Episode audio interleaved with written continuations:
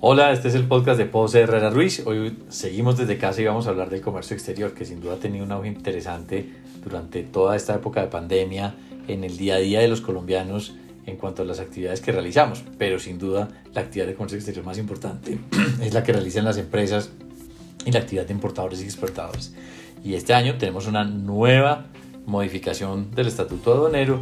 Para ello hemos invitado a Juan David Barbosa, y Daniela Rosada del equipo de comercio exterior de Poserra Ruiz para que nos den esas indicaciones de lo más importante. Estamos, eh, los acompañamos eh, Carolina Posada, socia del equipo de y Andrés Montoya del equipo inmobiliario quien les habla.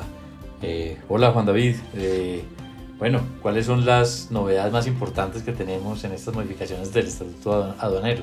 Hola Andrés, empezamos el año con cambios lo cual no es inusual en temas aduaneros como lo saben todos nuestros clientes y amigos.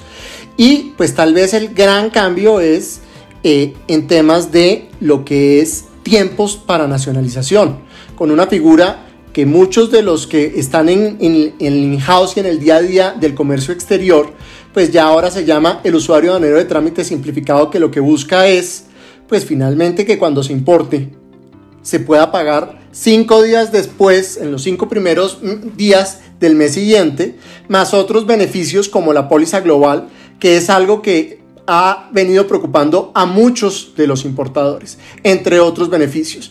Adicionalmente tiene el tema de muestras sin valor comercial, lo sigue flexibilizando, porque pues o sea, lo que hemos visto en estos últimos meses es que el comercio cambió y lo que antes era regular pensando por meses, hoy en día cada semana tenemos en comercio internacional, sea por un nuevo brote en, en Beijing o sea un problema en el canal del Suez, se nos está volviendo todas las semanas algo distinto. No sé, Daniela, si hay algo que señalar que sea también importante. Pues es muy importante tener en cuenta que los usuarios que hayan tenido acceso a este beneficio del usuario de trámite simplificado pues no les impide tramitar y seguir adelante con su solicitud de OEA. Es muy importante porque, por ejemplo, en OEA no van a tener que la necesidad de constituir esa garantía de póliza global. Uy, cuéntame Daniela ahí para entender lo que es en OEA, para, para nosotros los que no estamos en el día a día del comercio exterior. Los OEA o los operadores económicos autorizados son los usuarios con una calidad especial reconocida por la DIAN por ser calificados como operadores seguros y confiables según su perfil de riesgo. 0EA te permite acceder a múltiples beneficios, todos orientados a obtener mayor eficiencia en los trámites propios del comercio exterior. Por ejemplo, levante automático, pago consolidado, beneficios que también tienen los usuarios de trámite simplificado. Pero los EA tienen muchos beneficios adicionales. El decreto 360 nada más les habilitó los beneficios tributarios otorgados a los usuarios altamente exportadores. Pueden ser OEA los importadores, los exportadores, las agencias de aduana y los operadores portuarios. Eh, es importante tener en cuenta que el hecho de tener la calificación de UTS no te impide ser calificado como OEA. Mil gracias, Daniela. Eh, oyéndolos a ustedes dos, me surge una duda y es si la reforma eh, contempla o tiene nueva regulación en relación con el contrabando. Ese es un fenómeno que nos ha afectado mucho a los colombianos, en especial en el tema de cigarrillo y licores, pues habiendo mucho más contrabando nos gustaría saber si, si hay disposiciones nuevas en ese sentido. No específicamente sobre el contrabando, se ha venido discutiendo mucho y, justamente el tema de la Federación Nacional de Departamentos viene todo el tema del comercio electrónico, se ha puesto en, recientemente en medios ese tema, pero específicamente el decreto 360 no toca nuevas causales de aprehensión, que es un tema novedoso.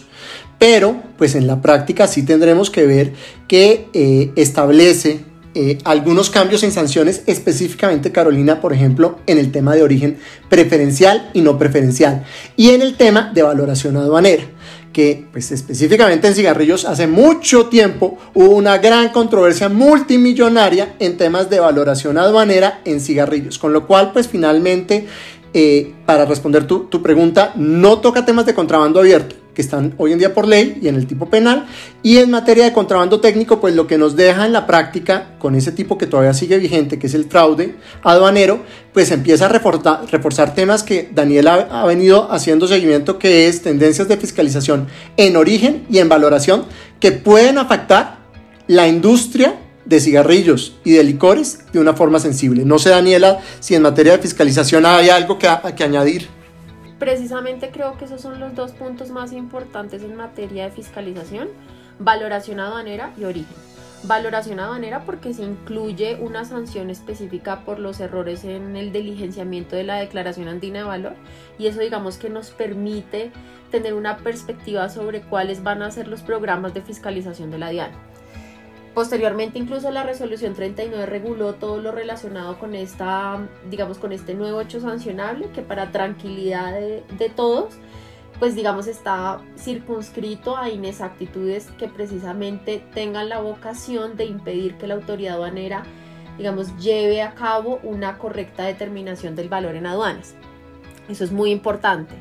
En segundo lugar, en materia de origen, pues ahí, ahí sí hay varios puntos a considerar. El primero es en materia de certificados de origen. Los certificados de origen son el documento más importante, a mi juicio, en, la importación de los bienes que tienen derecho a un arancel preferencial. Y es, digamos, novedoso este avance porque sigue la línea de los fallos del Consejo de Estado, en los cuales se establecía que prima siempre el derecho sustancial sobre el formal ¿Qué hizo esta reforma? Eliminó como un hecho sancionable los errores formales precisamente en los certificados de origen. A mí me parece que esa es, digamos, un avance muy importante para, todos los procesos de origen, incluso que actualmente podamos estar eh, llevando.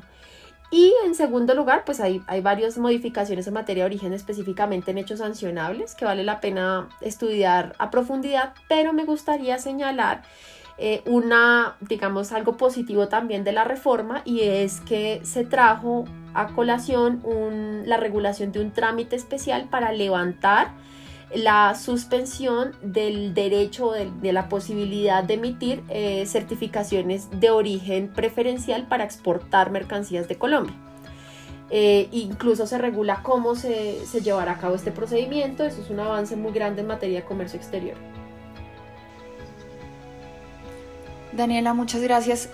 Tú te refieres a, cambios positivos, avances. Esto es un tema bastante técnico y me gustaría, para beneficio de quienes nos están oyendo, eh, conocer la opinión de ustedes de, de, la naturaleza de la reforma, si en efecto es una reforma que nos permite avanzar o solo son en esos dos puntos, si vamos en el camino correcto y qué resaltarían ustedes valioso para las personas que nos oyen en materia de comercio exterior a mí me parece valiosísimo el aporte al, reconocimiento de que prima el derecho sustancial sobre el formal en materia de origen, porque este era un programa de fiscalización que nosotros veníamos observando, que da tranquilidad a quienes vayan a introducir bienes en Colombia que no van a tener una suspensión de un beneficio que les da un acuerdo de libre comercio por un error en el NIT, un error en, el diligenciamiento del nombre del importador, eh, errores de ese tipo digamos que, se da primacía a eso. Juan David, no sé usted qué rescataría. Pues este es un segundo paso a que en algún momento, y esperemos todo el mundo está hablando de, de, tecnología, y la virtualidad aquí nos llegó incluso para el derecho aduanero, para que adoptemos el sistema informático eh, eh, aduanero, Carolina, que haga mucho más fácil las operaciones. O sea, nosotros tenemos muy claro que para nosotros derecho aduanero no tiene que ser un formulario, sino tiene que ser lo que hacemos acá para nuestros clientes, que es estructuración de operaciones, pero no debe de ser el seguimiento de qué pasó con una declaración de importación. Y pues este es un segundo paso a lo que esperamos algún día, en un corto plazo, es que haya un sistema informático que haga mucho más simple las operaciones aduaneras y que entremos es en, la discusiones de fondo. Entonces, pues yo creo que sí es, es un gran avance, Andrés.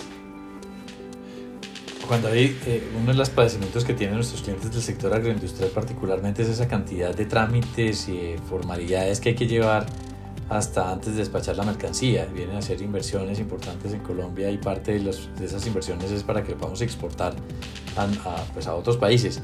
Eh, ¿Hay algún tema, avance que podamos tener en relación con la exportación de productos y particularmente agrícolas? Ahí voy a hablar de uno de los sectores que que en lo personal más me duele. ¿Cómo, cómo la ven?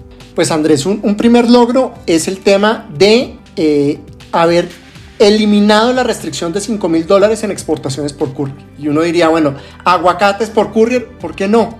Si ustedes ven en otros países, pues finalmente eh, el e-commerce y el courier pues está generando unas dinámicas muy interesantes, donde además nosotros, junto con nuestra área de propiedad intelectual, hemos logrado eh, acercamientos con el INVIMA, dejando claridad que no se requiere eh, INVIMA o ICA en, ciertas, eh, eh, en ciertos procesos. Con lo cual, pues ese es un tema que no es menor. Segundo, pues finalmente en la práctica uno tiene que ver esto conjuntamente con lo que está pasando en zonas francas y aun cuando esta reforma no toca nada del tema del ICA o del INVIMA, y esto es importante, pues sí seguimos en la línea de, de hacer más fácil el proceso de exportación, como usted dice, que a veces es dispendioso. Juan David, eh, tú hablabas hace un momento de que esto es un segundo paso. Y cuando hay un segundo paso, pues me imagino que habrá un tercer paso. ¿Ustedes vislumbran una próxima reforma? ¿Se requiere una reforma? ¿Fue suficiente? ¿Nos falta mucho? ¿Dónde estamos? Pues Carolina, yo le daría a este decreto que modificó sustancialmente en muchos temas eh, el, actual estatuto aduanero menos de dos años tan grave es esto, porque pues o sea, estamos pendientes de que efectivamente Colombia ya hay una consultoría, ya hay fondos y ya hay desarrollos eh, al interior de la DIAN para que en menos de dos años estemos hablando de un gran cambio en el estatuto aduanero.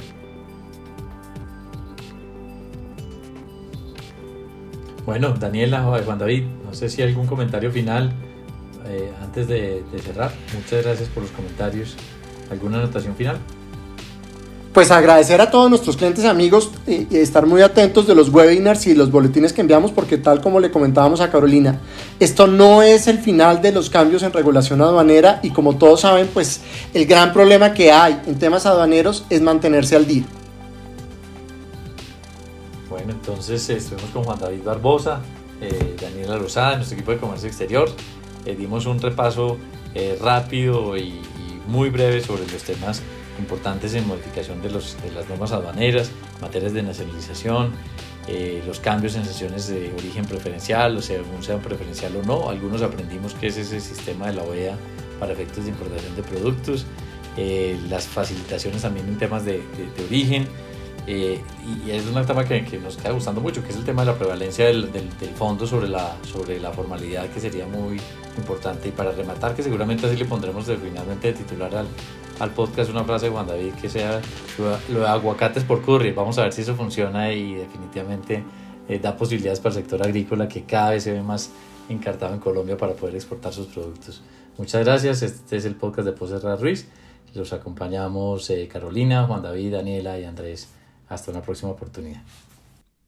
Al acceder a este podcast, usted reconoce que su contenido y su diseño son propiedad de Poserra Ruiz. La información, opiniones y recomendaciones contenidas en este podcast no tienen como propósito dar asesoría legal.